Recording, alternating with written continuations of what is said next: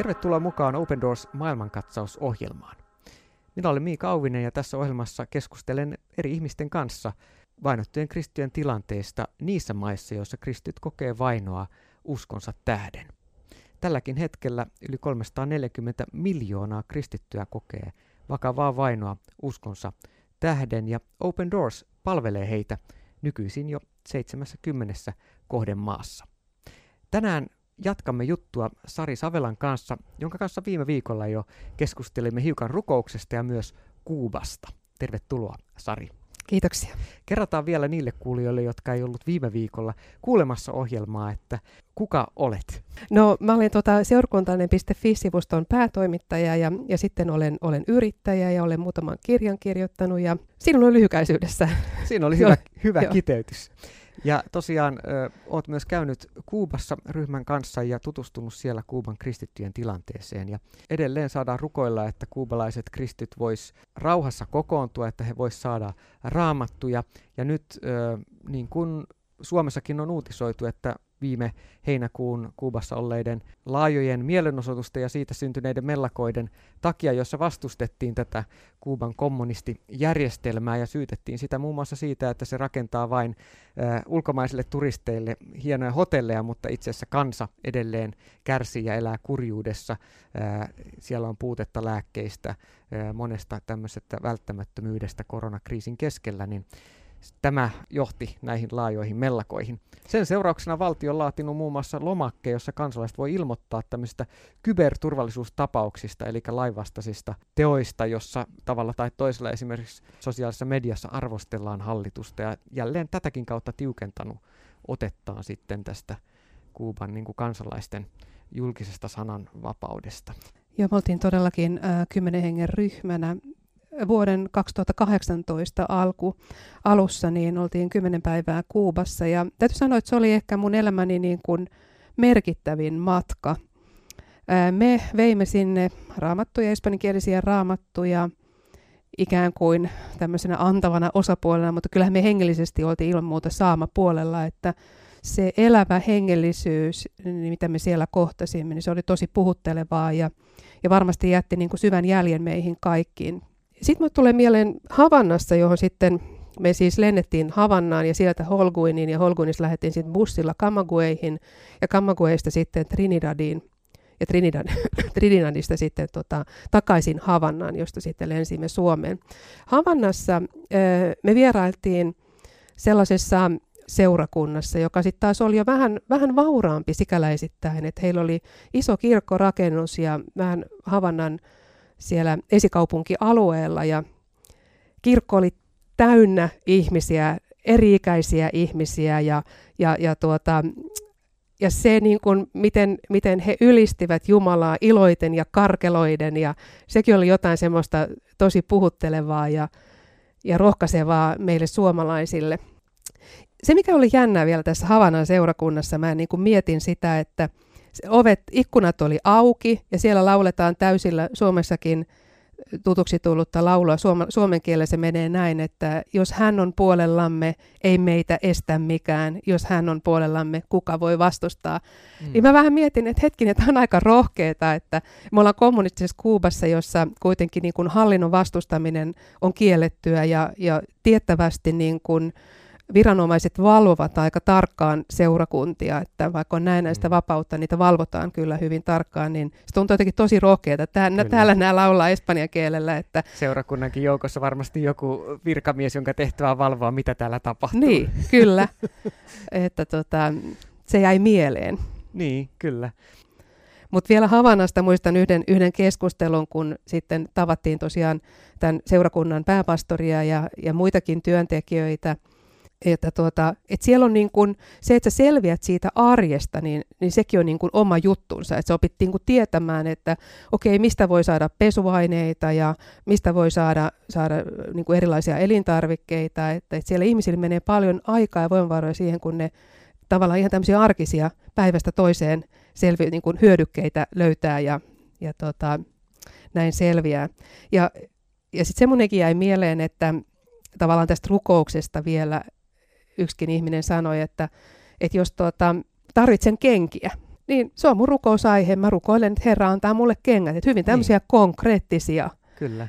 Konkreettisia. Että ei, ei me nyt samalla tavalla ehkä tuoda kaikkia aineellisia ja aineettomia tarpeita Herralle täällä Suomessa kuin mitä siellä. Ja ehkä toisaalta pitäisi siis ihan olla tämmöisenä, kun meitä opetetaan lapsen kaltaisuuteen, niin se on tietynlaista luot, lujaa luottamusta Kyllä. siihen, mitä emme näe, niin kuin Kyllä. sekin hebrealaiskirjassa todetaan. Eli, eli uskossa me saadaan ojentautua Jumalan puoleen ja pyytää ihan myös hyvin konkreettisia asioita, koska, koska eihän kyse hengellisyydessä ole vain, että se on jonkinlainen henkisyyden taso, missä liikutaan, vaan Jumala on luonut meidät ihan tällaisiksi ihmisiksi. Me olemme aineellista totta, me elämme tässä aineellisessa maailmassa, ja myös Jumala itse Jeesuksessa tuli ihan ihmiseksi maailmaan, syntyi meidän keskelle. Sitä jouluna taas saadaan ihmetellä, ja ehkä, ehkä itsekin olen saanut monissa näissä ö, Open Doorsin työn kohdemaissa, mutta jo nuorempana lähetystyössä ollessani, lähetyslapsena, niin jotenkin oppia siihen niin kuin semmoiseen hyvin konkreettiseen elämän arkiseen rukouselämään. Että se, se tulee, että suo Herra, tätä auto käynnistyy nyt. Ja kyllä, kyllä. Tämmöisiä. Ja kyllä mun oma rukouselämä on, on just tollaista hyvin konkreettisia, kaikkia mahdollisia mm. asioita, mitä niin kun, että se on sitä jatkuvaa niin kun yhteydenpitoa Herran kanssa, että mitäs kyllä. nyt tar- tarvitaan. Ja, ja myöskin tavallaan ihan siis asioita, jotka painaa tai harmittaa tai mistä iloitsee, että ihan kaikkia niin kun on rehellinen juuri sellaisena, mitä on, kyllä. mitään pi- piilottelematta. Kyllä, joo. Mutta todellakin Kuuban tilanne on edelleen suuri rukousaihe meillekin, ja, ja Yhdysvaltojen uhka asettaa uusia talouspakotteita jälleen tietysti nyt ihan viime viikkojen uutisoinnissa niin vaikeuttaa tilannetta. Eli E U ja Yhdysvallat on kehottanut Kuubaa vapauttamaan kaikki mielivaltaisesti kiinni otetut mielenosoittajat kesällä ja kuuntelemaan kansalaisten ääntä, mutta tällä hetkellä Kuuban hallinto tietysti pyrkii sementoimaan uuden vallan nyt, kun ö, uusi presidentti on, on vasta niin Tämä vallassa. Uusi presidenttihän on sinänsä mielenkiintoista. Hän on nyt, nyt on tavallaan tämä, tämä Castrojen valtakausi niin kuin lopullisesti päättynyt. Että tietysti ä, Raul Castro on siellä kulisseissa vielä, mutta hänellä ei ole enää mitään niin kuin muodollista virkaa. Mm, kyllä. Että, et silleen niin kuin, ä, uusi aika, mutta mulla on sellainen muistikuva nyt, että Holguinissa kun tavattiin tämä pastori, niin hän tiesi tämän, joka silloin oli vasta tulossa presidentin virkaan. Mm, tai, mm. Niin, tuota, hän, joo, niin hänellä ei, ei kyllä tästä, tästä presidentistä ollut välttämättä hirveän myönteistä todistusta, että ei, ei välttämättä ole kristittyjen ystävä, mutta, mutta me voimme rukoilla hänen puolestaan. Juuri näin, juuri näin. Voisi sanoa, että se on oikeastaan raamatullinen ja, ja hyvä tapa, että aina rukoillaan myös hallitsijoiden puolesta. Näinhän kyllä, tähän kehotetaan. Paavalikin opetti, että meidän tulee rukoilla, rukoilla myös hallitsijoiden puolesta. Jälleen kannattaa pitää mielessä, että Uusi testamentti ja Paavali itse eli vainottuna, kristittynä. Niin, totta. Ja koko seurakuntayhteisö on ollut vainottu yhteisö. Ja näin juuri. Nythän tämä tietysti korona-aika on vielä niin kuin kurjistanut tota ihmisten elinolosuhteita Kuubassa, että kun ei ole niitä turisteja, jotka toisivat sitä, sitä varallisuutta. Tokihän se kaikille tuo edes varallisuutta, ja, mutta että puute on ollut vielä suurempaa ymmärtääkseni nyt korona-aikana siellä. Enkä tiedä, miten on ollut sitten esimerkiksi ä, sairaanhoitokapasiteettia, miten mm, se on mm, Kuubassa. Mm. Kuubahan sinänsä niin kuin terveydenhoitojärjestelmää monesti kuubalais, Kuuban hallinto kehu, että miten meillä on hieno terveydenhoitojärjestelmä, toinen on tämä koulutusjärjestelmä. Kyllä. Joo, ja tämä on perinteisesti ollut, ja sen takia tämä on ollut viime ajan äh, mellakat on ollut uusi asia, koska siinä on nimenomaan lääkärit nousseet barikaadeille. Eli viime kuukausien aikana Kuuban sosiaalisessa mediassa on kiertänyt muun muassa video, jolla joukko kuubalaisia lääkäreitä valittaa sairaanhoidon surkeasta tilasta Kuubassa.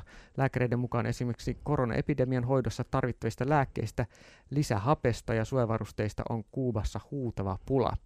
Ja tämä lääkärien kritiikki hallintoa kohtaan osuu erityisen arkaan paikkaan, sillä terveydenhuoltojärjestelmä on ollut todella Kuuban yksi ylpeyden aihe, ja kyllähän Kuuba tosiaan kehitti myös koronaan oman rokotteenkin aika pika-aikataulussa, eli kertoo jotain siitä, että, että siellä on paljon kuitenkin panostettu terveydenhuoltoon vuosien varrella. Et niin kuin osaamista on, mutta tota, niitä apuvälineitä ja lääkkeitä puuttuu, niin sitä osaamista ei voi silloin hyödyntää maksimaalisesti. Kyllä, joo, juuri näin. Kohtasitko Kuubassa ihmisiä, jotka olisivat kääntyneet ateismista tai kommunistisesta ideologista kristityksi? No kyllähän siis äh, näissä seurakunnissa, joissa vierailtiin, niin, niin kuin tuossa aikaisemmin mainitsin, niin siellä on ollut herätystä paljon. Mm. Mutta en nyt muista, juteltiinko me kenenkään kanssa, jolla olisi ollut tämmöinen tuore tarina, että, että olin vielä pari vuotta sitten ateisti mm. ja nyt sitten käännyin kristityksi. Mutta noin yleisessä kuvassa, niin siellä paljon on näitä kristityksi kääntymistä. Kuubassahan on, paitsi on tämä niin kuin ateismi, niin siellä on myöskin tämä noituususko Santeria, mm. joka pitää ihmisiä otteessaan. Ja se on myöskin hyvin semmoinen niin kuin huolestuttava kuvio, se Santeria. En osaa sanoa, kuinka, kuinka laajamittaista se on tänä päivänä, mutta, mutta se on niin kuin yksi, yksi semmoinen, joka vaikuttaa ihmisten mielessä ja pitää heitä niin kuin sidoksissa. Mm, mm. Eli se on tämmöinen ihan noituus, ää, noituuden muoto, joka, jos, joka näkyy sitten tämmöisenä henkivaltojen taisteluna. Kyllä. Tuliko siitä jotain viitteitä tai konkreettia, tai oliko se ihmisten puheissa Kuubassa? Se oli ihmisten puheissa, ja varsinkin eräs pastoreista, joita tavattiin, jota tavattiin Trinidadissa, hän oli baptistipastori, niin, niin hän kertoi, että, että varsinkin siellä Trinidadissa siihen aikaan niin tämä Santeria vaikutti aika, aika vahvastikin.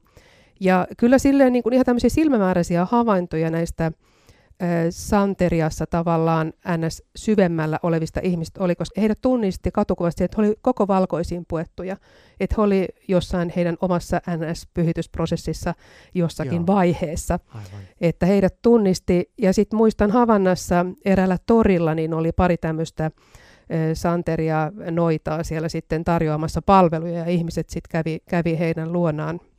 Ja kyllä se niin kuin näkyi, kun osaisi katsoa. Hmm.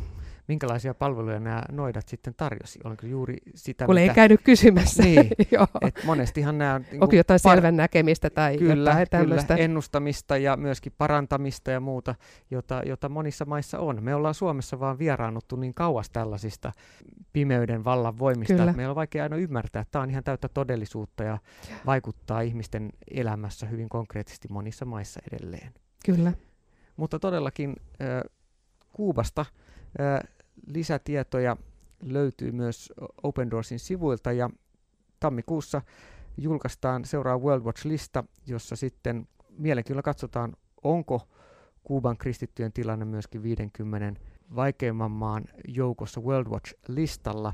Ja edelleen joka tapauksessa meille rukousaiheeksi on annettu Kuuban kristityt. Kuubahan on niin kuin vallottavan niin kuin ihana ja erityislaatuinen maa, missä jännällä tavalla on se niin kuin ikään kuin pysähtyneisyys, että siellä pellolla saattaa nähdä vielä härkävankkureita, jotka kyntää peltoa, ja, ja autokanta on sieltä viidenkymmenluvulta, että siellä on niitä upeita Amerikan rautoja, jotka sitten ö, on joku Amerikan rauta, mutta sitten siellä saattaa olla Subarun jarrut ja Toyotan moottori, ja se on kokonaan sisukset on jotain ihan muuta, mitä on alun perin ollut.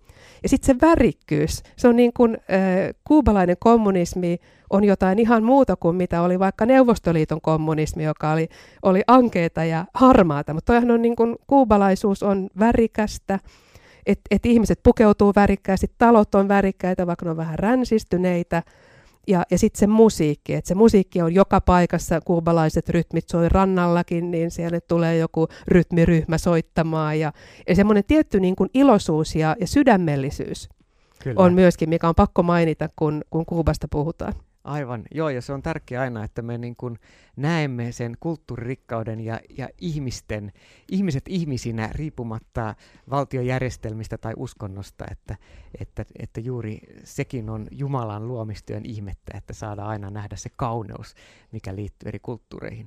Ja jos olet kiinnostunut matkoista Open Doorsin kanssa, jossa pääset myöskin tutustumaan erilaisiin kulttuureihin ja näkemään Open Doorsin työtä eri kohdemaissa, niin eri maihin on matkoja koronatilanteen niin salliessa jälleen tarjolla vuonna kaksituhattakaksikymmentäkaksi. Mikäli tällaiset matkat kiinnostaa, niin voit lähettää sähköpostiosoitteeseen finland at o d piste org. Samoin kuin myös kaikkia palautetta Open Doors maailmankatsausohjelmasta osoitteeseen siis sähköpostilla finland at o d piste org. Ja osoitteesta opendoors piste f i lisätietoja Open Doorsin tekemästä työstä vainottujen kristittyjen parissa. Sydämenen kiitos vierailusta, Sari Savela. Kiitos. Ja ensi viikolla jälleen uusi Open Doors maailmankatsaus ja uudet aiheet. Kuulemiin.